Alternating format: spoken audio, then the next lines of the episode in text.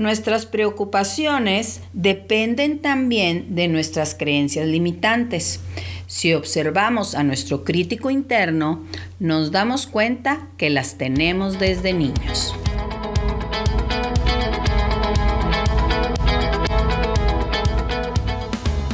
Hola, soy la doctora Sachi. Me entusiasma compartir con ustedes esta recopilación de información y experiencias acerca del despertar de la conciencia y de cómo lograr su objetivo existencial. Ay, pues la alegría de pertenecer a un grupo de Sachi como todos ustedes me hace fluir y enviarles agradecimiento y energía ultra positiva. Si reflexionaron acerca de la información que revisamos en el episodio anterior, sé que ya tienen muy buenas ideas para desaparecer las preocupaciones de la projection. Como les comenté, hoy continuaremos con la segunda y final parte del libro La mente libre de preocupaciones de la doctora Karen Kershaw y su esposo, el doctor Bill Wade. Me imagino que ya se han de haber dado cuenta que aunque los dos doctores son los autores del libro, solo menciono a la doctora Karen. Esto es porque así es como viene redactado el libro, tal cual. Aunque en el despertar de la conciencia los invitamos al vivir en el aquí y en el ahora, la doctora Kershaw nos recomienda pensamientos positivos a futuro para recuperar el optimismo.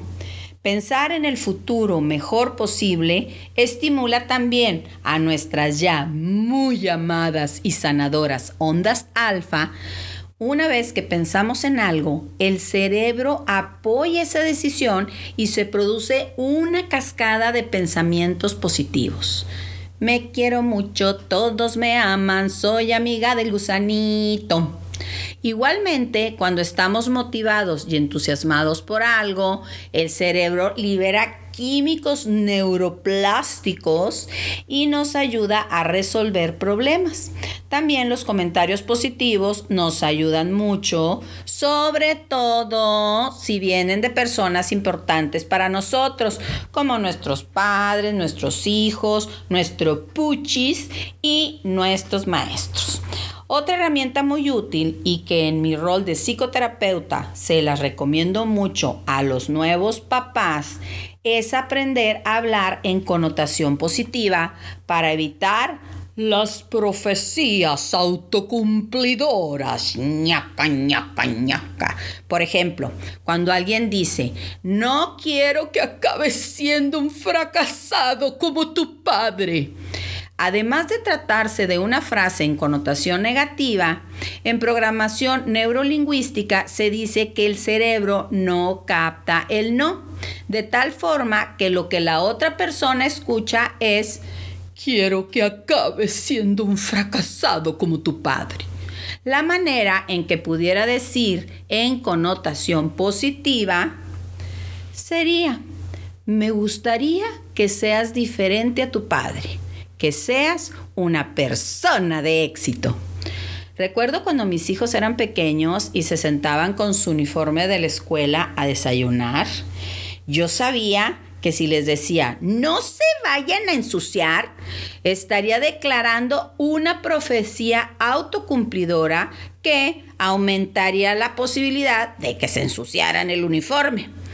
Y todavía me acuerdo de esa frase extraña que les decía, por favor, mantengan limpios sus uniformes mientras desayunan. ¿Qué tal?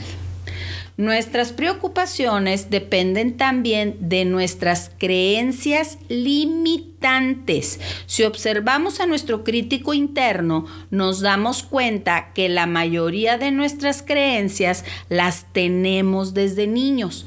Es importante aprender a manejarlas. Por ejemplo, yo logré mm, cambiar mis creencias de preocupación, enojo y frustración por las creencias Creo en el despertar de la conciencia y creo que soy paz y todo lo demás es un sueño. Ahora, tengo otra nueva creencia que a partir de mi despertar de la conciencia también uso mucho. y dice, creo eh, que mi verdadera esencia está con Dios en este momento y que todo lo que veo y siento es solo una proyección. Estas nuevas creencias las creo y las repito cada vez que quiero y necesito sentir paz, seguridad y dicha. La doctora nos dice que estableciendo y regulando nuevas creencias podemos vivir en un estado más feliz. Ahora, ¿cómo cambiarlas si las traemos pero taladradas en el cerebro? Dentro de la intrincada ciencia de la proyección, cuando somos negativos se produce adrenalina que nos acelera y estresa.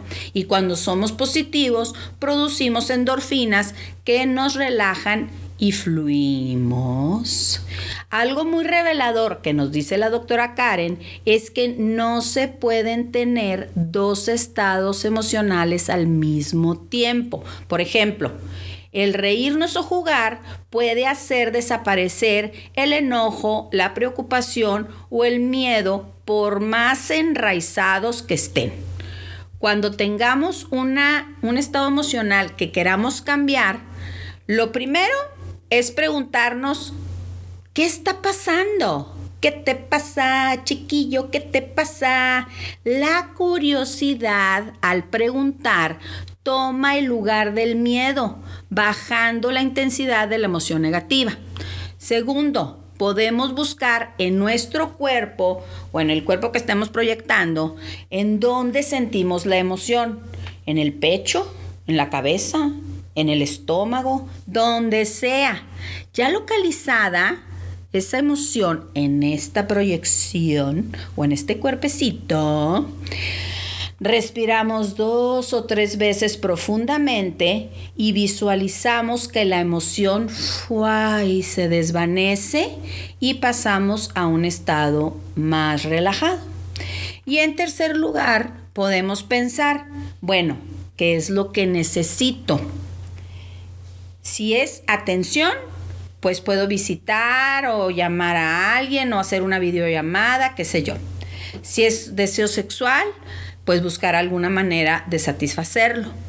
Si queremos explorar, ponernos a investigar algo o escuchar a la doctora Sachi.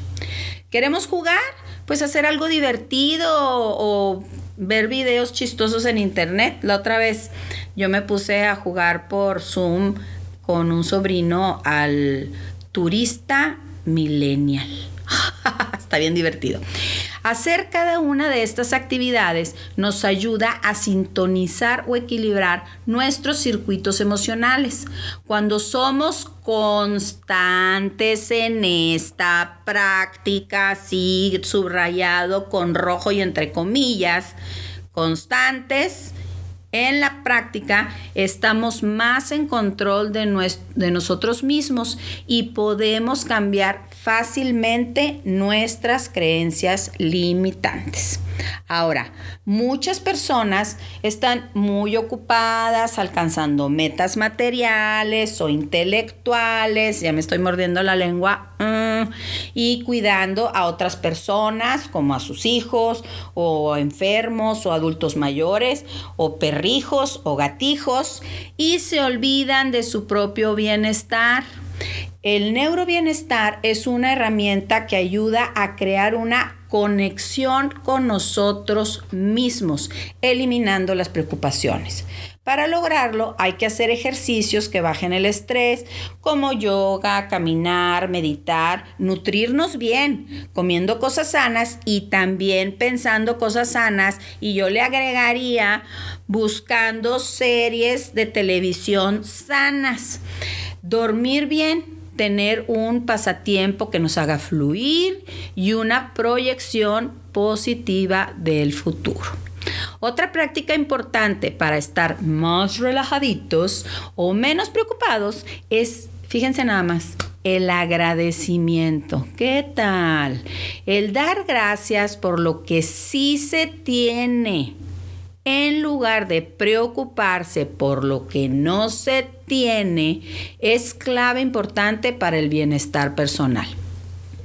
El no tener preocupaciones no quiere decir que no nos interese, no nos importen las cosas o que todo nos valga gorro, sino simplemente tener una sensación de confianza y una habilidad para observar y resolver las cosas.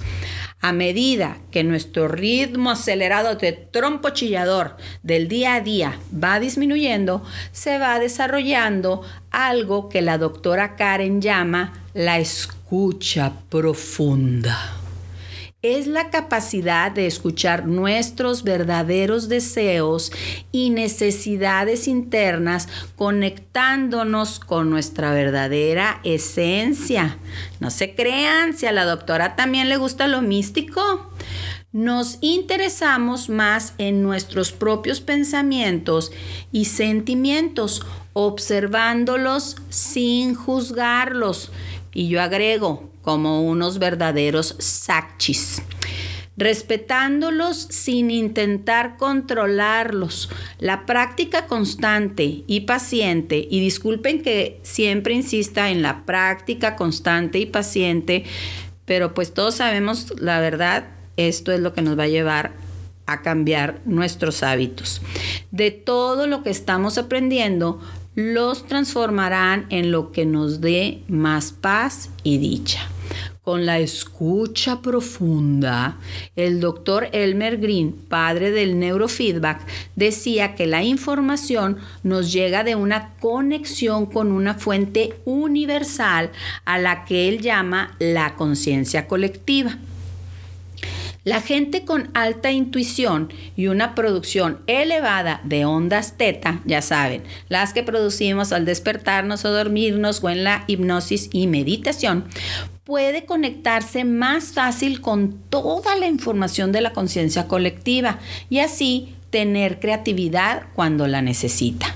Y como decía mi abuela, como si no tuviéramos ya suficiente fruta en la canasta, Karen nos da otros dos conceptos, la autoconexión y la conexión compartida. La autoconexión nos da más opciones para tomar decisiones personales, eliminando la preocupación. Incluso permite el estado de hiperconciencia o estar más consciente de lo que nos rodea y también expandir el sentimiento de sentirnos plenos y realizados. Esta, esta autoconexión la podemos lograr igual Fíjense nada más con meditación o produciendo ondas teta todos los días con las técnicas que ya revisamos en el episodio anterior. El otro concepto de conexión compartida se vive cuando se dan momentos de empatía con mascotas, personas, avatares o la naturaleza. Son momentos íntimos de conexión en los que nos sentimos totalmente libres de preocupaciones, al igual que la conciencia de que todos estamos conectados. Yo creo que todos los que convivimos con animalitos hemos vivido esta conexión. ¡Ay, cochitas bellas, pechochonas! Un dato interesante de la preocupación es que en Occidente, o sea, tipo América y Europa, a medida que el ser humano crece, se le acostumbra, o más bien los acostumbramos o nos acostumbramos a que siempre estemos en ondas beta en nivel cerebral para completar nuestras tareas, nuestras obligaciones y entonces siempre estamos en tensión y en consecuencia tarde o temprano y cada vez más temprano llegamos a un estado de estrés crónico, haciéndose muy difícil llegar a un estado de reposo de ondas alfa y dejarnos ir. Por el contrario, las tradiciones orientales, como en Asia y la India, están diseñadas para producir ondas alfa de reposo y reflexión. En Japón, el concepto ma significa vacío y esto se refleja en la simpleza de las líneas en las casas y jardines. Concentrarnos en los espacios vacíos o el enfocarnos en la nada calma al sistema nervioso. La atención en el espacio vacío o el espacio entre las cosas resetea las redes neuronales inundando a, a todo el cerebro con ondas alfa, pero ahora fíjense nada más, ondas alfa sincronizadas, dando una sensación de fluidez. Los ejercicios para concentrarnos en los espacios vacíos los vamos a ver con detalle en el episodio número 13. Que digas 13, Verancio, que digas 13. La idea, mis queridos Sachis, es que revisemos toda la teoría y ya después hagamos las prácticas. Así nos va a ser más fácil que las comprendamos, que las aprendamos y las incluyamos en nuestro día a día.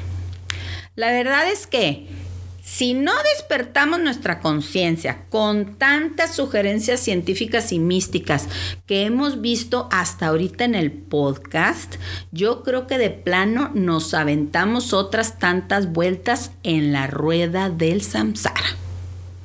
De hecho, Karen menciona en su libro algo que hemos dicho en todos los episodios de este podcast, el concepto de mente despierta nos refuerza que este estado es alcanzado igual por los meditadores avanzados y que se ve científicamente como un patrón único de ondas cerebrales al que también se le llama estado completo del cerebro. Nos recuerda la existencia de estudios científicos que ya habíamos mencionado, que son muy nuevos, en los que monjes tibetanos y las monjas celestinos presentan ese estado completo de cerebro, en el que se ven ondas alfa sincronizadas y la aparición de las maravillosas y ansiadas ondas gamma. Esto se ve más durante la meditación en la compasión. Pues bueno, esta meditación en la compasión la vamos a revisar en el episodio 14. ¿Qué obtendremos de premio? Me pregunto, pregúntome, con la práctica para alcanzar el estado de conciencia despierta o estado cerebral completo. Hello, nos llevamos a un entendimiento más profundo de nosotros mismos. No habrá ya espacio para preocupaciones. Tendremos más fácil acceso a información. Observamos las emociones sin que nos afecten Logramos tener un sueño más reparador. En él, las ondas teta y delta también se sincronizan y ayudan a que haya una mejor regeneración de nuestro cuerpo y mente. ¿Qué tal? Esta sincronía del cerebro, tanto al estar despiertos como dormidos, nos permite enfocarnos y desenfocarnos más fácil de las preocupaciones o de las soluciones, de los estados alfa, de los estados beta. O sea, esa neuroplasticidad se optimiza y así es de cuenta que nos convertimos en unos Juanes Camaney y en unas chuchas cuereras de los estados mentales, viviendo en un estado de fluidez constante. Ay, Dios mío, no. Pues es impresionante todos los beneficios que tenemos al llegar al estado de conciencia despierta o estado cerebral completo. Y bueno, el último concepto, y se los prometo, se los juro que es el último. El último concepto que nos presenta la doctora Kershaw es el de fluir ¿Qué tal? El fluir o flow es un término dado por el doctor Mikali de la Universidad de Chicago.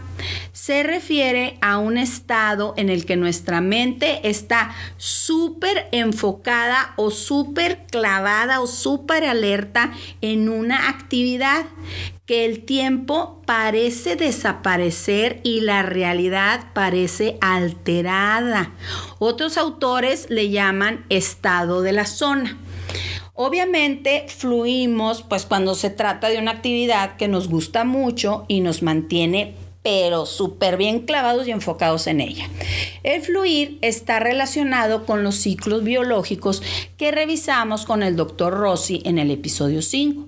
Nuestro cerebro puede fluir o enfocarse intensamente durante un periodo de tiempo y luego, como en la PRU, nos desconectamos a un estado de trance.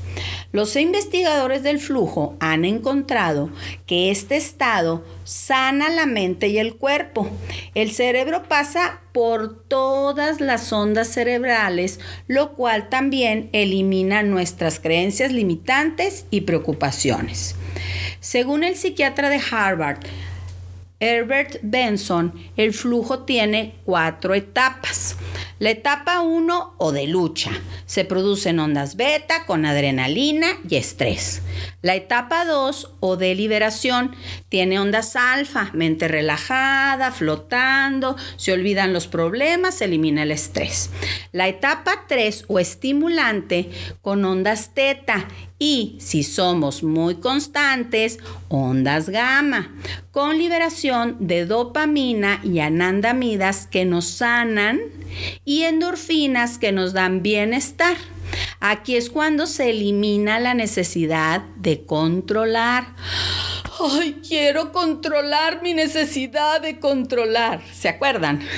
Bueno, entonces luego viene la etapa 4, que ya es la última de ese flujo, o de recuperación, que nos va a dar ondas delta o del sueño.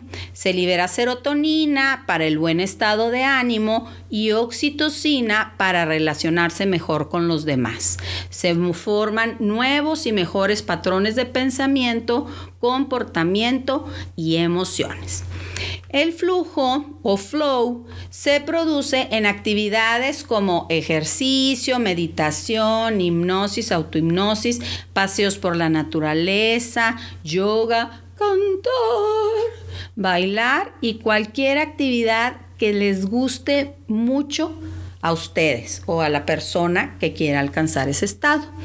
Yo la verdad en la actualidad veo a mucha gente súper enfocada en las cosas cibernéticas como los celulares y el internet. Sin embargo, tendré que investigar si ese hiperfoco o hiperconcentración también califica como fluidez. Ahí luego les platico.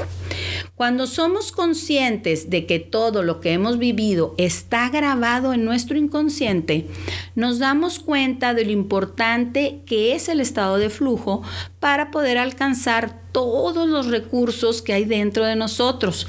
De hecho, se cree que este estado es la conexión con habilidades humanas avanzadas.